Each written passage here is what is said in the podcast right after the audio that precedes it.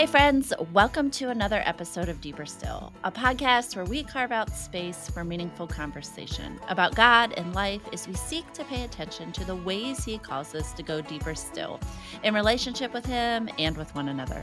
My name is Suanne Canfield, and I have the joy of being the host of this podcast. And guess what? I'm so glad you're joining us today. Hey, let me ask you a question. Do you ever wish you could manage your time differently? Do you know what I mean by that? Do you ever look at the pace of your life and just wish you could stop the world around you for just a minute? Just a minute to breathe and maybe get some more stuff done. To be honest, if I could have one superpower, this would be it. The truth is, most of us will never have enough time to do all the things we want to do. That's a fact of life. But there are also some habits and some practices that we can put in place that can shift our perspective in a way that can help us create a new relationship with time. One that focuses less on what it means to be productive and more about what it means to be faithful. Isn't that good? My guest today is here to help us think about just that. Today on Deeper Still, I am so excited to welcome back author, speaker, and podcast host herself, Jen Pollock Michel. Jen is the award winning author of five books, including Teach Us to Want, that won Christianity Today's Book of the Year back in 2015. Also, A Habit Called Faith, which we talked about on this podcast, and I would encourage you go back and listen to that. And also, In Good Time eight habits for reimagining productivity, resisting hurry, and practicing peace, which is the topic of our conversation today. In addition to talking about what she calls the false religion of productivity, Jen and I spend some time in the second half of the conversation talking about a rule of life what it is, how she first encountered it, and how people like me and you might be able to use it as a tool to develop a more life giving relationship with the clock. And hey, let's face it, who does not want that? We have so much ground to cover today, some things I hope will be helpful, especially as we begin a new year and as we prepare to enter the Lenten season that starts in just a few days. And so, my friends, whatever you're doing, wherever you find yourself, saddle up, settle in, and listen in as Jen and I go deeper still.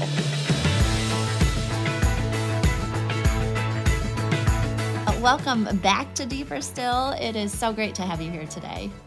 Mm, I'm really looking forward to this conversation, Suanne as am I. It's so timely for a variety of reasons. And so I can't wait to dive in and just talk about all the things surrounding time and productivity and habits and rhythms that can hopefully uh, help our listeners, especially. I know it will help me, but help our listeners as we just try to figure out what maybe this year looks like, what it, what we may do differently, um, and how we may invest our time in ways that maybe we haven't thought of before. So I am I am really looking forward to this conversation. You know, I I know uh, I've had you on the show before. I know you are probably very familiar to a lot of our listeners, but I was um, kind of cracking up because I was looking at your Instagram handle and uh, just your little description about yourself. You say, I make books, beds, dinner, and strong coffee.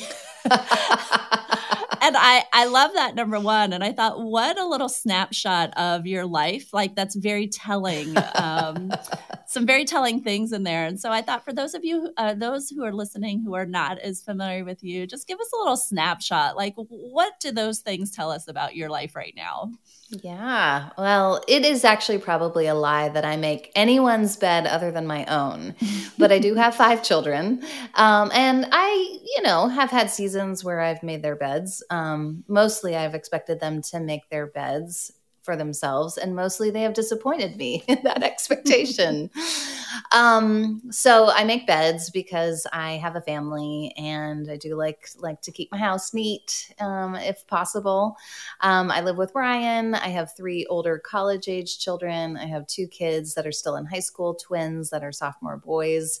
Um, and we live in cincinnati and that is new for us over the last couple of years. I'm sure we'll probably chat about um, some life transitions and some of that story. Um, and yeah, I make books. I'm currently not making a book, so that's sort of a new change for me. But I started writing books when I my first book came out when I was 40. This is the year I'm turning 50, so I managed five books in the last decade, and I've just been kind of waiting on the next project. But that's just been really life giving work. I'm very thankful for it. Um, and I would just say it has, those books have just kind of come out of a literary formation, but also just a spiritual formation, a spiritual formation of reading the scriptures, following Jesus since I was 16. And I never really expected to be writing books, um, but I'm really thankful, really thankful to be doing that. And strong coffee, I'm an early riser. and so, lest people think that, you know, early risers, I don't know, there's some heroic quality. It's like you get up for the coffee. Um, so yeah, I make a lot of strong coffee. What else did I books, bed? What else? I, dinner. Uh, I love yes. to cook. Yeah. Dinner. So domestic life. So that's a little snapshot. It's a lot of a lot of good snapshots. I got a coffee pot, new coffee pot for Christmas that has a timer on it. Oh. And um, I've never had a coffee pot with a timer before. And so that timer goes off and it's like my alarm because it starts grinding the beans. And I'm so excited that coffee is brewing while I'm still in bed. And it is what gets me out of bed in the morning. I, I just absolutely love it. I can't imagine like the smell wafting up to your bedroom and you're like, "Yes, I can I can do this day. Let's do this thing." That's right. It's so lovely. Um, well, Jen, last time you were here, I mean, I'm glad you mentioned your books. You are such a, wonderful, beautiful writer. And last time you were here, we talked about your book, um, A Habit Called Faith, which has been so helpful to me in my journey. I know we've had people who have uh, listened to that podcast and got that book and even did, you know, we're coming up on Lent soon and, and use that for mm. their Lenten journey. I think one of the phrases in, in that book that has stuck with me is to let habit take you by the hand and to lead mm. you to mm. a life of faith. And, and we're going to kind of bring some of that into our conversation today, as well as talk about some practical things uh, that we can do that can help reframe some of our thinking when it comes to how we spend our time. And so I thought we could start out on and just kind of talking about time in general, how we mm. think about time, how we think about productivity. You start out in your book, um, in your new book uh, that we are talking about today. We we start out. You start out uh, confessing that words like busy and productive are words that have defined you for most of your life, even proudly defined you during um, different seasons. But you've kind of been on a journey when it comes to what time looks like in your life and what even productivity means to you. And I'm wondering mm. if you can just share a little bit about that journey and maybe how you've evolved over time. Yeah, that try to be succinct as succinct as possible. I guess I could just say that, you know, I was one of those people who always read the time management books, kind of thought that there would be just the secret sauce to having living a productive life. And I think what I thought that meant, you know, I thought I could just sort of slap Christian discipleship, I guess, onto the category of productivity like we're trying to get things done for God, right? And so if you're trying to get good things done, productivity must automatically be a good. Um, and so I think that there's like a consolation sometimes in busyness. You know, it's like my life must really be meaningful and purposeful because my calendar is full. And and and the weird paradox of course is that everybody thinks they don't want to be as busy as they really are so, on the one hand, busyness feels good. And then on the other hand, busyness feels terrible. And you help, you just can't wait for the day till your life is going to slow down. And I would say that that is, that is sort of been the kind of ebb and flow of especially my adult life. And then moving towards the pandemic, I mean, January of 2020, I was definitely in a busy season. I was finishing a book. I had some speaking on the calendar. I was traveling. And I was definitely thinking, as soon as this busy season gives way, I can't wait. You know, I'm going to just. I'm going to just do all the, I'm going to rest. I'm going to enjoy some relationships. Um, things that I had just put off, I guess I would say. And then we got into the pandemic and life is turned upside down, time is turned upside down. And here's what I realized I think my biggest pandemic learning, especially early, was you know, busyness is something I seek. It actually is something that in this season, this pandemic season, I'm manufacturing because I was reading all the articles that said, organize your garage and clean out your pantry and you know do all the things you can't leave your house but just be busy inside your house and i took all of that advice because i was feeling very anxious about time i was just feeling like i don't even recognize my life right now so I'll just get busy with some things and that'll make me feel really good. I'll make use of this time that's been given to us. And I didn't feel any better. I actually just felt worse and worse and worse. And thankfully, I mean, I just started to talk to God about it. I just started to say, like, I think something's deeply disordered. I don't even know how to think about it. I suppose you'll lead me here. you know, I mean, I really, I don't even know that I knew exactly it was about time. I thought maybe I was having vocational questions. I just, I didn't even really know. But one thing that I was doing is that I was paying a lot of attention to the just the pandemic journey. I was I was writing a journal. I was doing that very diligently. And that's when I started to notice. I started to notice how, in those initial pages, it was all about productivity. Like, I just have to find ways to get things done. You know, I'll just have to make better list. I'll have to make goals that I can achieve in this season that were all turned inside. And then that started to give way and I started to notice, I just started to pay attention. I mean, I can talk more about that. But I think what I eventually came to was gosh, productivity is like not really a biblical ideal.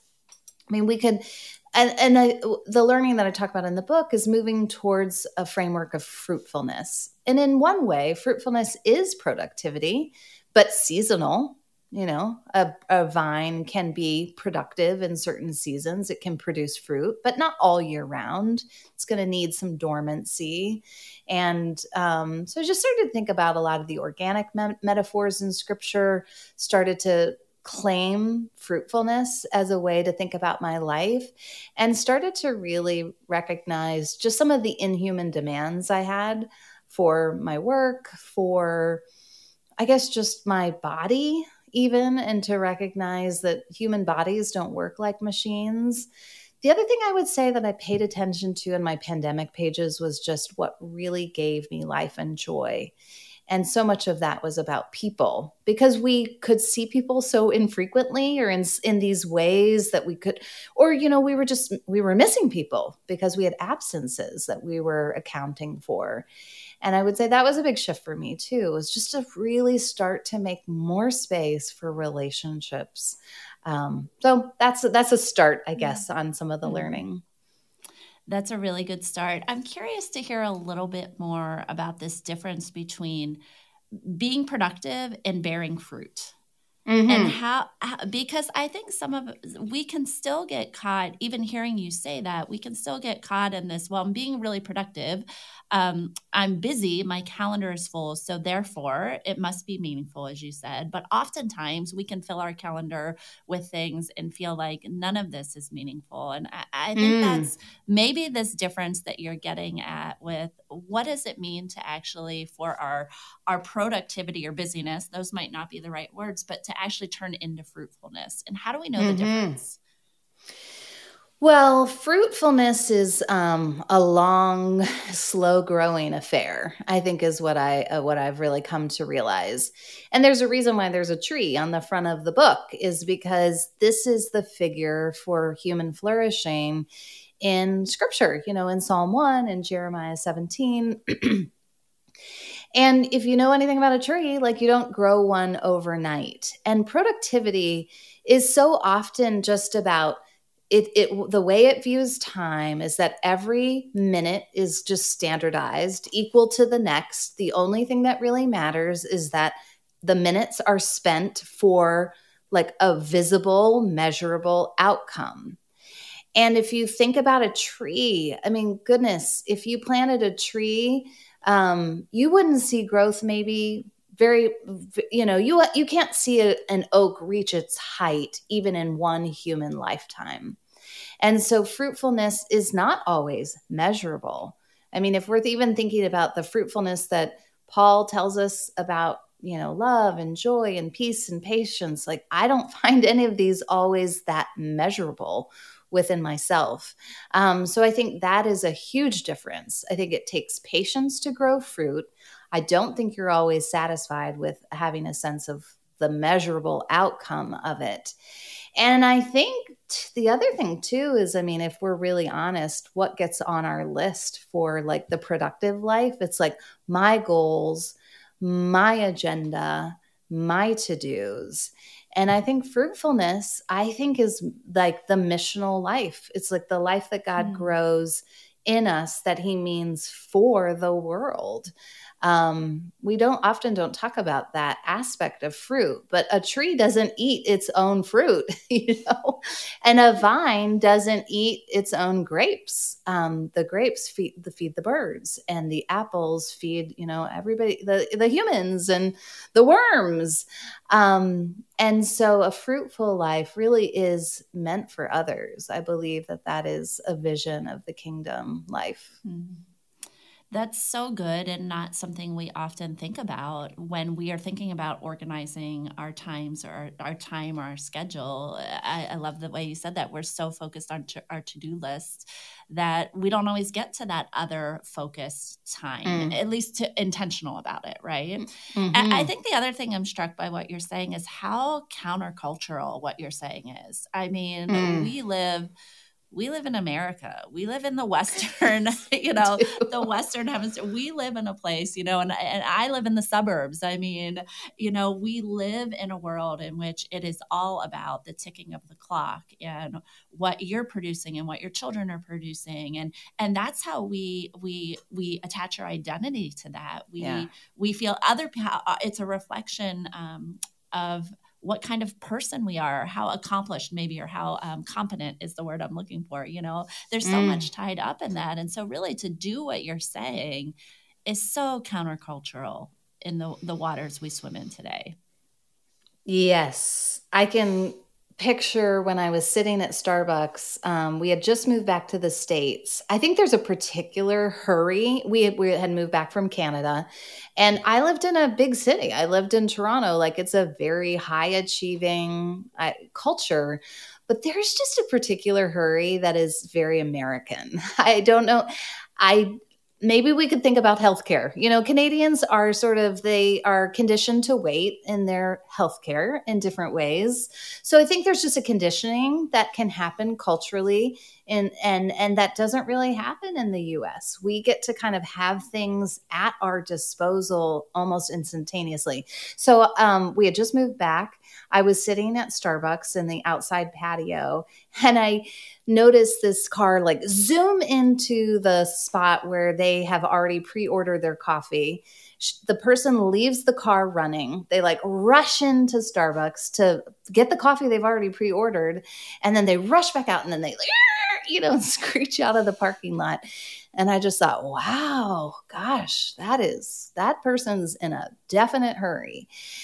And you know on the one hand we could say I, I mean who knows i don't know you know maybe she was or I don't even remember if it was a man or a woman, truthfully, but maybe this person was hurried for they're going to a person in an emergency. You know, I, I have no idea. Um, so I don't, I'm not judging their situation. I just think that we live in a culture that we feel like, oh my goodness, you know, time's getting away from me. I've got to hurry these things. I'm never patient to slow down. I can't even wait in line at Starbucks. Like I mm-hmm. can't even literally like order my coffee in Starbucks. I'm going to use the app to order in, in, in advance. And there's a conditioning that happens that is transferable to other areas of life. I just think it, it, it, of course, you know, and we, I was just telling my husband actually the other day, I feel like we've both had our waiting seasons right now. I've been waiting truthfully on the next book project idea. I've just had no clarity about that. And part of me feels like, well, just, I mean, you got to get to the next project. Well, if I don't have clarity and I'm not sure about that, I don't know how to move on that. And that is something I have to spiritually kind of discern and pray about and wait. I just haven't known. So I couldn't act. And my husband has a situation where he's waiting on just a particular job situation. And I told him, I said, you know, I was just reading the story of Joseph. He had to wait 13 years between the time when his brothers sold him into slavery and then he rises, you know, to power in Pharaoh's court. Wow. I mean, I've never waited. I can barely wait 13 seconds and, and 13 years. And somehow, like, this is God's way with us. Mm. So to surrender, like the kind of relentless move forward, is very hard. And I don't do it well. I I imagine most of us don't do it well. It's funny to hear you say that about the story of Joseph because my husband always reminds me that um, Moses spent 40 years being a shepherd before God called him to the thing, and I'm like, that's actually not really helpful for me. Thank you. Like, yeah. I, I'm looking for something different than just wait for 40 years. And so, but isn't that funny that that we have this sense of the way things need to go down in a certain time, and it's just like that is not God's that is not the way God operates, right? He operates outside of time in such a different way and he calls us to have a different perspective, but we have to we have to be intentional about seeing that. And that's really hard because we got to get our Starbucks and we got to get to work and we got to get the kids from school and you know, it's just I think so many of us want a different relationship with time. We want a different perspective and yet it's like but I have all this like life is managing me, right? I am not managing mm. uh, my time time is managing me. And I think mm-hmm. it's so mm-hmm. hard. And we're going to get to maybe how we can get out of that a little bit when we talk about rule of life, but I think it's so hard to just get off that that train, you know. Yeah. I think I think it's such an important important point and I would just say that there is a way that our culture is oriented toward this like constant acceleration and that's a word that i use that i i i learned from somebody else um, it's Hartmut Rosa is a German guy, and I didn't read the German guy.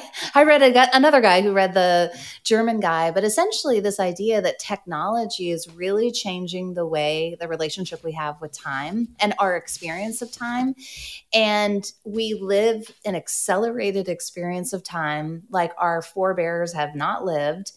And it's like it is causing us a lot of dis-ease. And we can't simply just step outside of it just because we want to. I mean i guess unless you move to you know the cornfields of indiana and like i don't know maybe you know choose an amish way of living which maybe some people will choose to do. But if you're in the suburbs of chicago or if you're you know just kind of living the sort of routine american life you are forced into these conditions. And I think it's okay to say, we can only make certain choices. Now, we should be as courageous as we can about the choices that we have while also realizing oh, it's almost like Jews and ancient Jews in Egyptian slavery. You know, they could make certain choices for their freedom um, and then other choices they couldn't make. I think the really cool thing is to think about how communities can start to make choices because as soon as communities make different choices together, then that really does free individuals to make different choices. Hmm. Wow. Now that's a powerful statement.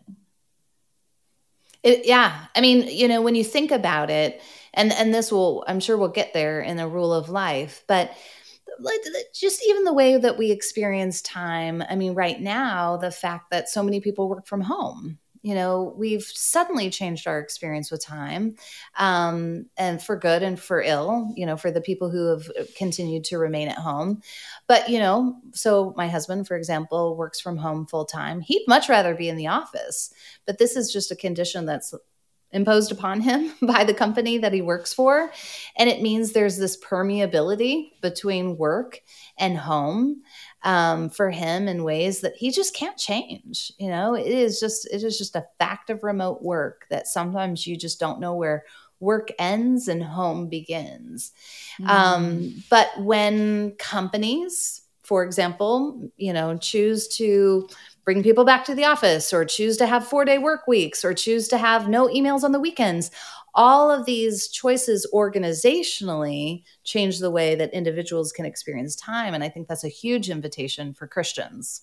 You know, Jen, one of the things I love about your book is that you expose a lot of the lies that we believe about time. You talk about time anxiety, you talk about the difference between um, wisdom and efficiency. You know, God desires wisdom over efficiency.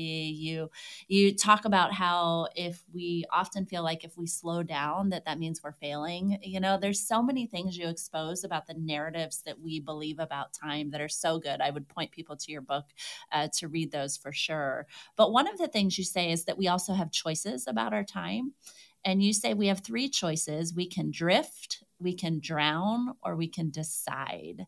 And I thought that was so interesting. And I would love for you to just take a minute and unpack that a little bit for us. Mm. Well, I found those three verbs from, oh gosh, I think it was like a 1970s time management book. And that was how I think it's Alan Lakein. I don't remember the name of the book, but um, and it was sort of his formulation that, and this is so often the kind of like, the call to the time managers, you know, be savvy about your time because if you're not, like you're either going to drift, you're going to be aimless, you won't have clarified your goals and your commitments, so you're going to be scattered, your efforts and your energy. So you could drift, you can drown, uh, you'll just be overwhelmed with all the tasks and you're not because you don't have any good systems.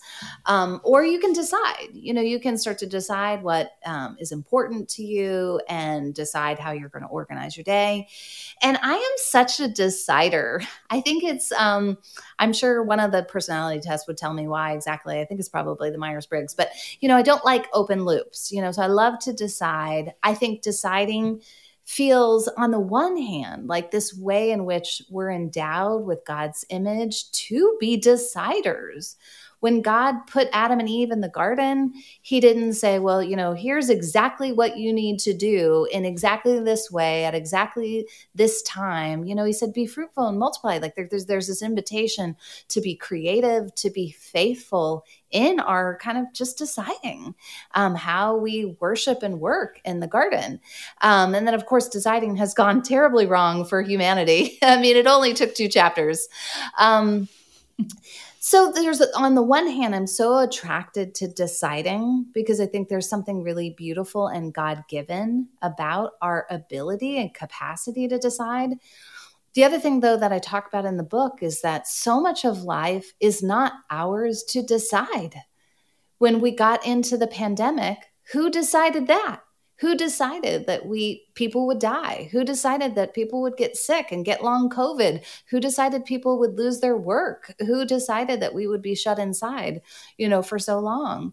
Um, we didn't get to decide that. And so much of life we don't decide. And if there's anything, and I guess I would say one of the reasons why I'm also attracted to deciding is maybe because I kick against the goads of the of just life being framed in this way. You know, loss has shaped and like my life you know i lost my dad when i was young um, well 18 and my brother when i was 23 so there's a way in which like i kind of know this. I know life isn't ours to decide but i want to decide as much as i can.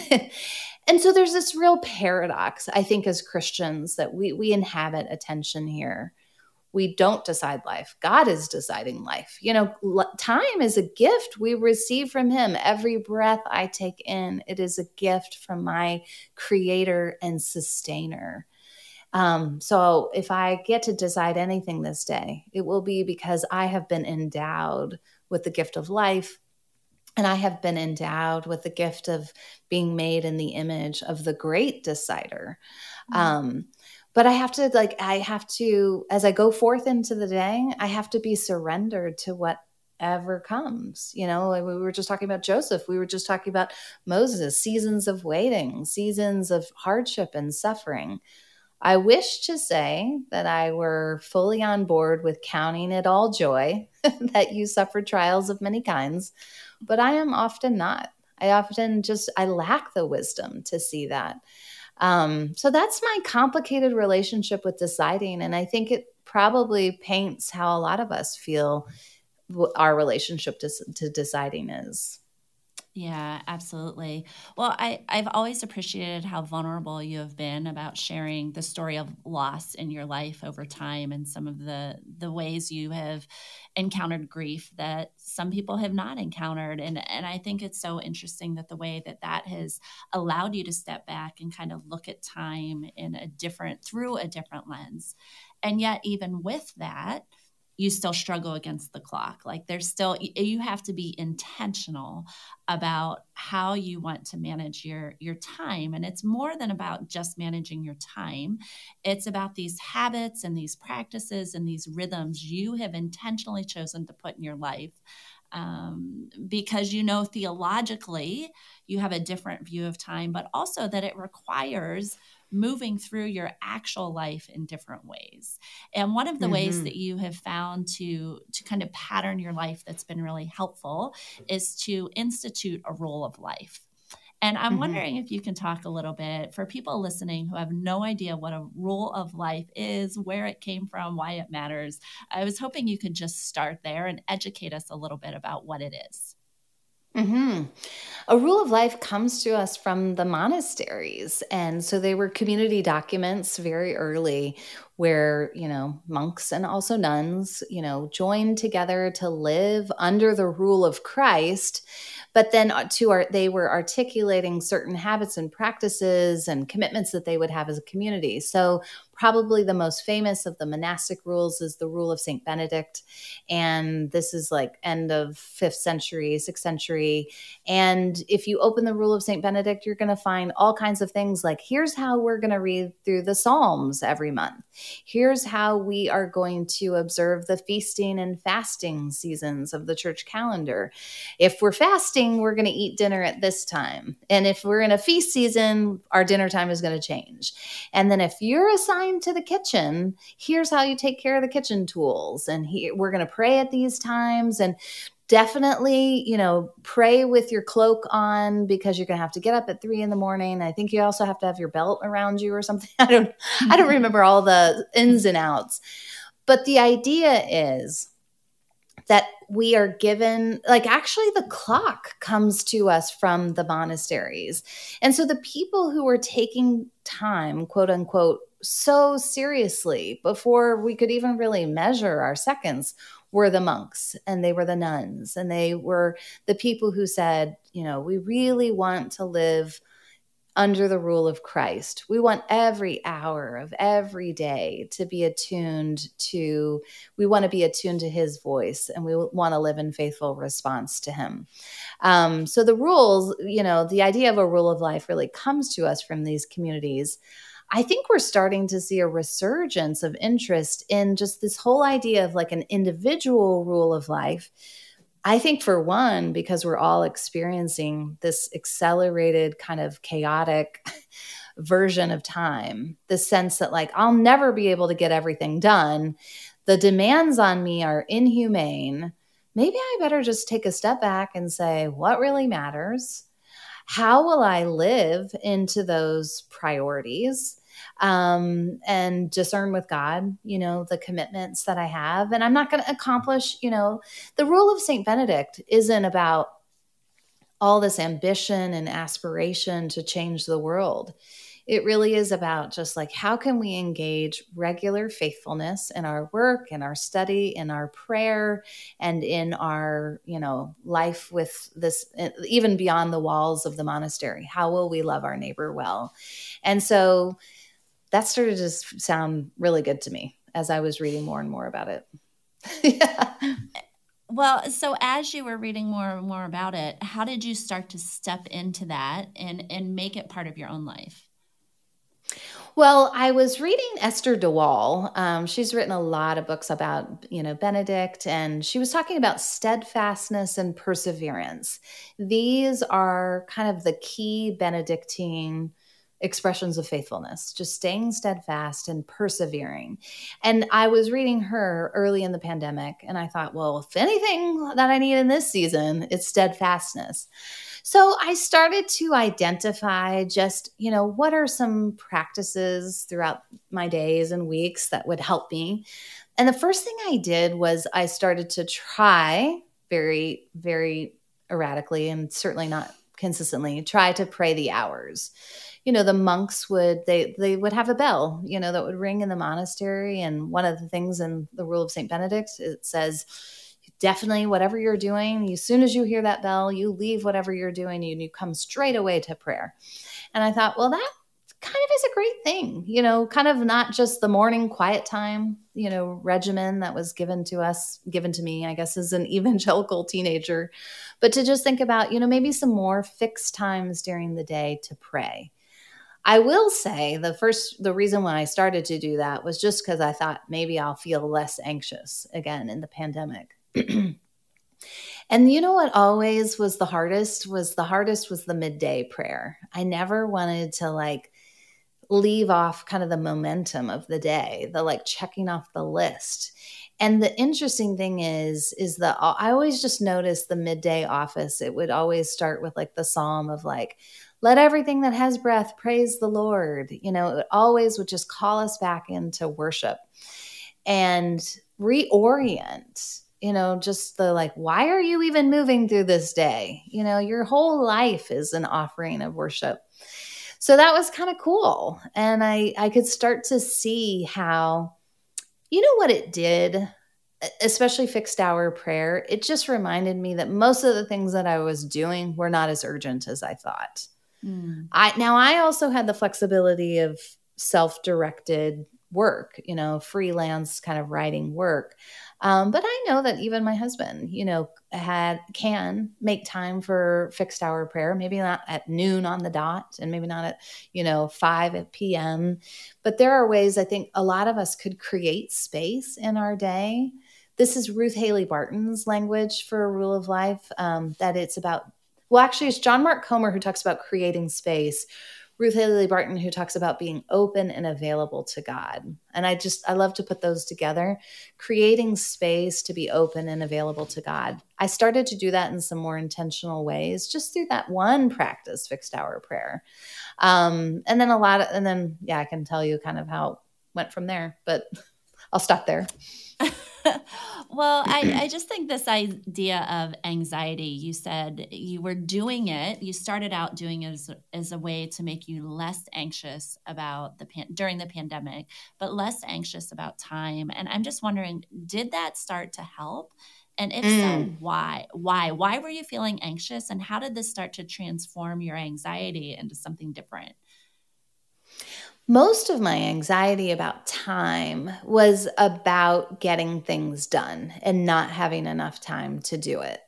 And it wouldn't always be work stuff, you know, it'd be like, oh, I want to call that friend. Or so so one of the first things I started to do in the pandemic was like, I'm gonna just write all the list, you know, I'm gonna write the list of like the things that I haven't gotten to. And, and there were a lot of people on that list, you know, people that I hadn't called or, or people that I wanted to check in on, um, lonely, you know, unmarried people or just not to say that unmarried people are always lonely but i was just thinking about people who were quarantined alone you know at least i was quarantined with my family um, thinking about like medical professionals and so what happened was my list got enormous. I there was no boundary for that list because it was all on a digital app, you know. It, it literally did not allow me any boundary. Like the sky was the limit in terms of the people I could think about to pray and it was it was all kinds of good things.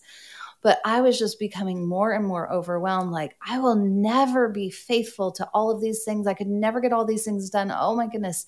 And there's just this, I think I just can name it and everybody knows what it feels like to feel uh, you're just crushed. You're crushed under the weight of the to-dos. And what so when i started to pray the fixed hour prayer it, it meant leaving off the to-dos even just for like five eight minutes. And it's, it did reorient me. It was like wait okay that all time belongs to god. If god equips his people with everything good for doing his will certainly time will be one of those things. The other, so it also gave me a realism. It's it made me, and I don't know if it was this was like this practice of prayer. I think it was just being more attentive too. I realized these lists are just not helpful. you know, I should not keep a list of absolutely everything I would ever do if I had the imaginable time. That just is no, you know, and I literally went back to a paper planner and I was like, whatever can fit on this these two pieces of paper for the week, this weekly spread, eight and a half by 11, eight and a half by 11, you know, and I have, sure, I have other lists um, like in there and I do have other lists that I keep, but I really started to get more sober about time. And what was happening simultaneously or or really about a year and a half a yearish into the pandemic is that I realized that my mother was sick. And this was just another huge learning alongside, you know, fixed hour prayer. Like it was it was just the spiritual habit of caring for another person, like actually opening up my world to and my day to interruptions for another person. It became clear that my mom was sick and that I needed to start taking over her baking. I had to start taking over some legal paperwork. I eventually we had to move. You know, we had to get her settled in close to us. Like this is a whole long journey that I'm sketching in the scantest terms here. But it made me realize the interruptions are so often the most fertile, fruitful places, mm-hmm. especially uh, when you're taking up the burdens of love. And I can't say that I've always done that with a cheerful heart. I have not. But it has been an active practice of leaving off the to dos, like uh, allowing God really some like I'm creating space to be open and available to God. I'm creating space to be open and available to my neighbor in some new ways. That's been really fruitful.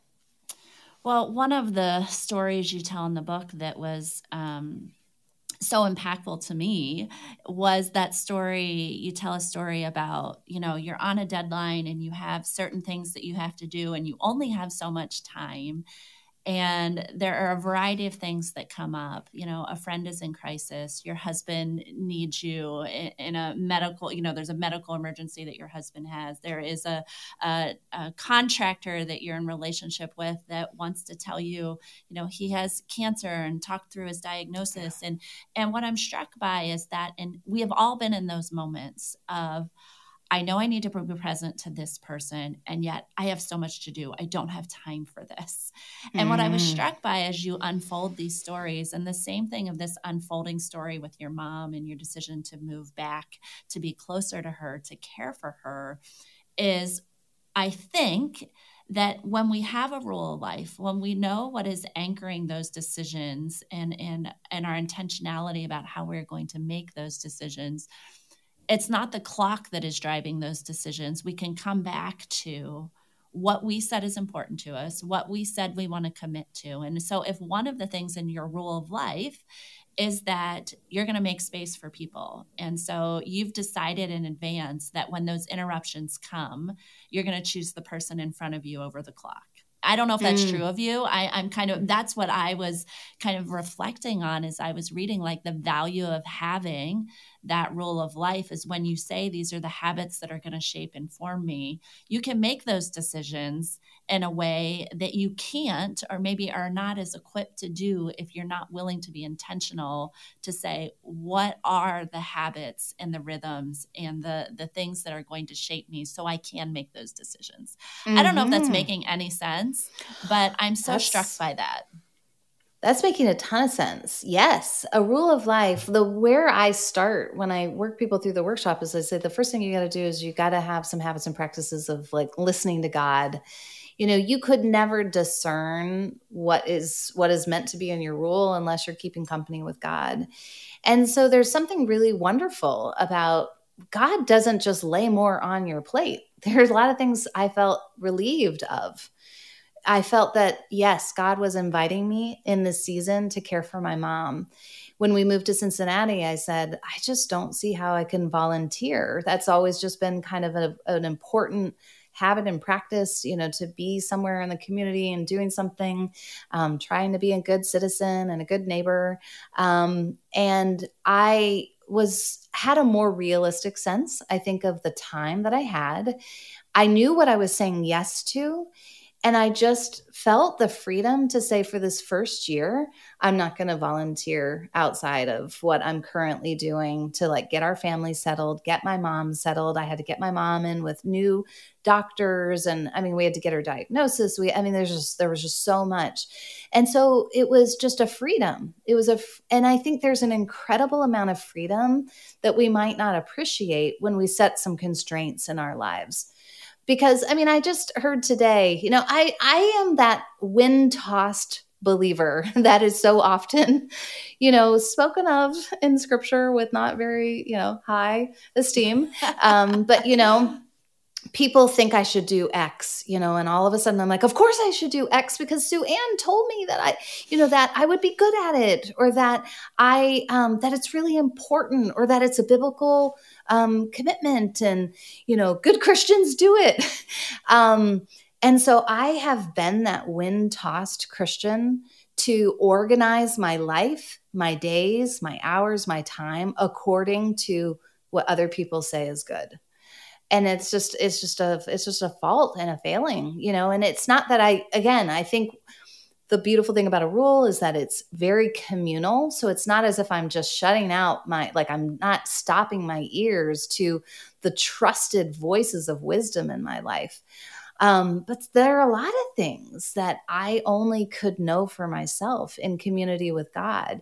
You know, even my husband can't tell me, I think you should see your mom two or three times a week. My my husband would probably say, Jen, if you're getting your mom to church and we're having lunch with her every Sunday, call it a call it a week and it's good. Um, and I just have felt like God's like, no, you know, just regular, just be really regularly present for her, um, which I don't find easy to do. But here is the amazing thing that I have found. So, not only the freedom to be like, I'm not doing this because I am doing this, because I've discerned that this is what God's called me to do.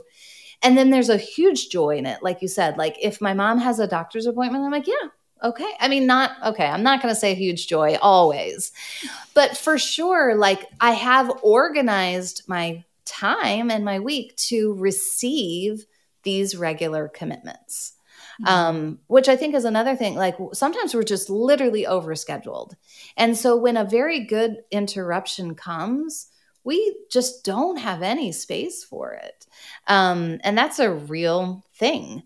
Um, I was going to say something else, which I completely forgot about, but I was just thinking about the freedom. I was thinking about the joy and, and I, oh, this is what I was going to say. I was going to think, I was thinking about the transformation. So I just recently spoke to Uche Anizor about his book, Overcoming Apathy. So good. And he was talking about how when you lean away from something, it just fosters more neglect because you're distant from it of course, you're not going to care about the things that you don't regularly encounter. And so, a rule of life, for example, drawing me into regular contact with my mom means I actually care more and more. I I thought that it would just be like, okay, I know God wants me to do this and this is a good obligation to take up because I love because I'm called to honor my mom. But it is actually creating real love in me, like real occasions for compassion and mercy. Not as much as I want. I the transformation lags for me, but I think if I were just distant from her and not regularly engaged, mm.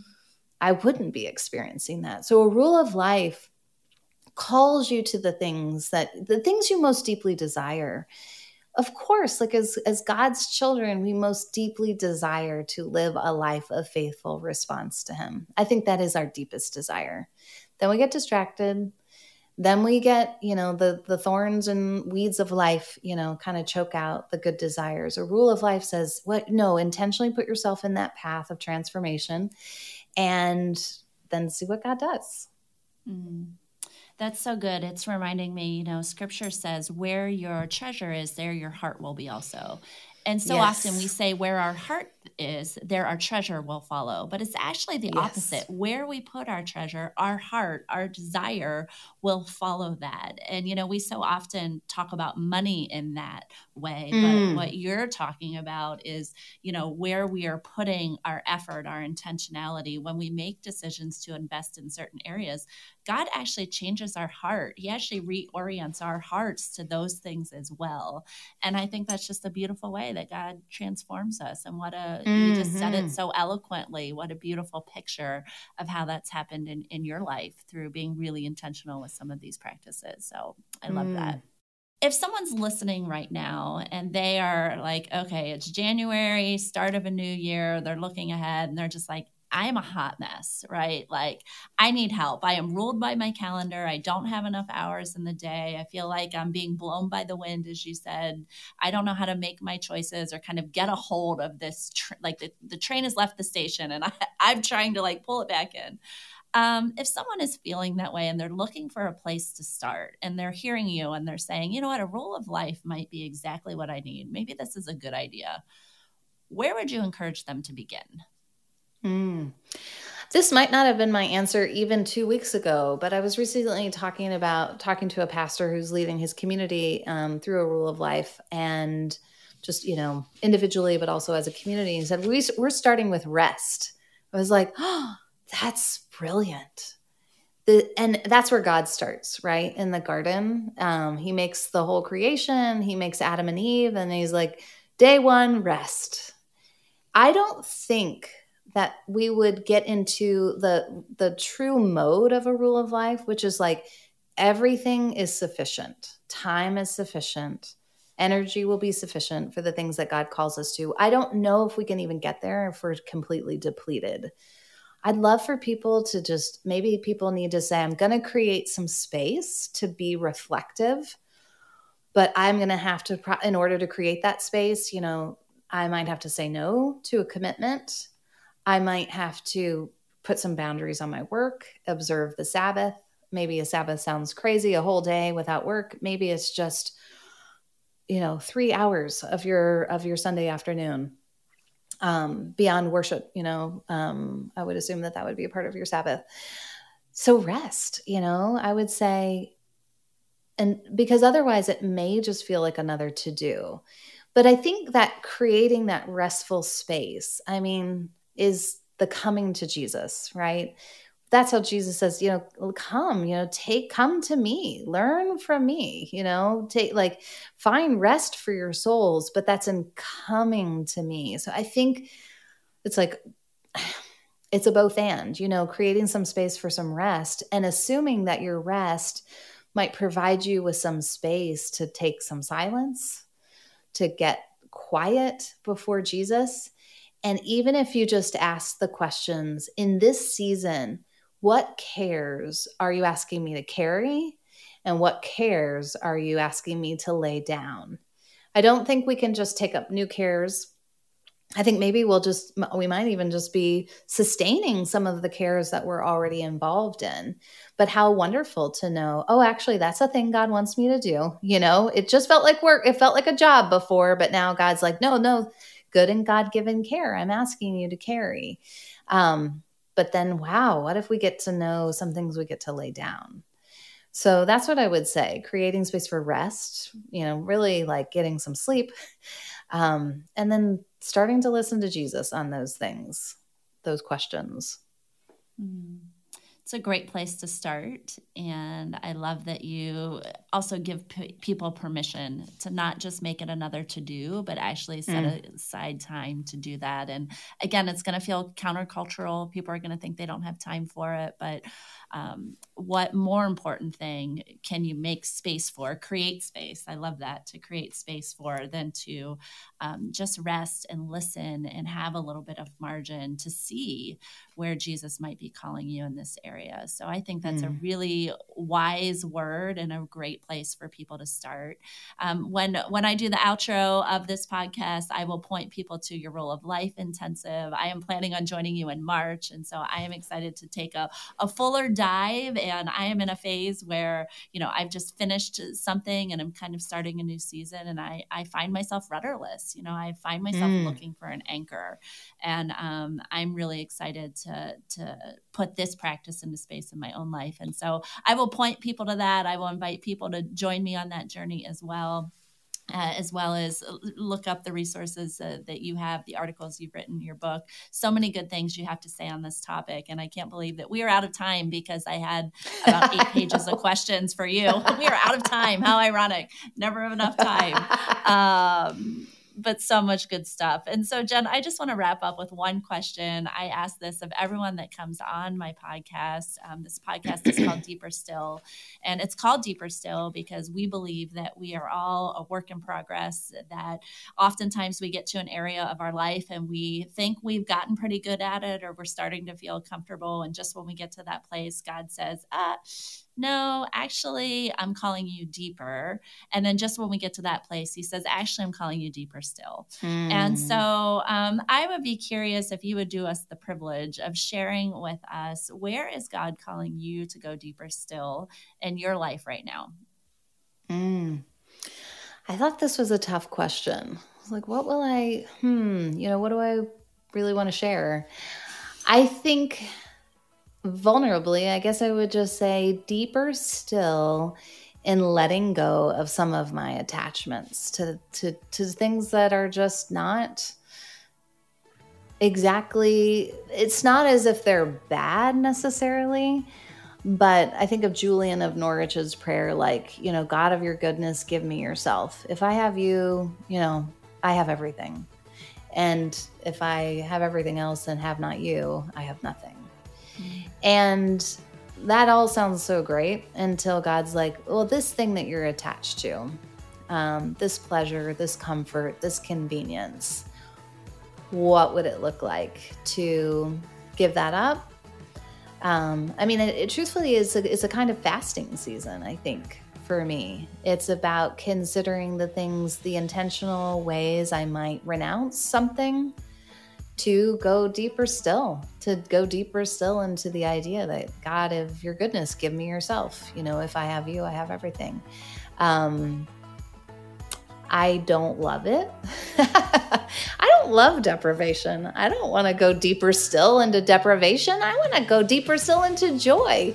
But I think it's I think it's for that purpose. You know, I really do believe that anything we would give up any attachment that we think serves us, to give it up because God says that doesn't serve you is actually will be for our good. And I, I think that's the journey I'm on. Well, thanks for your vulnerability. Thanks for sharing that uh, with us. I think it's a great place to end us, a great thought to um, just leave our listeners with. And so, thank you for that. Thank you for all the wisdom you have poured on us today. You are a gift, uh, not only to me and my journey, and I know to our listeners, but to the broader church. You are, you are such a gift. And so, thanks for being you, and thanks for being here today.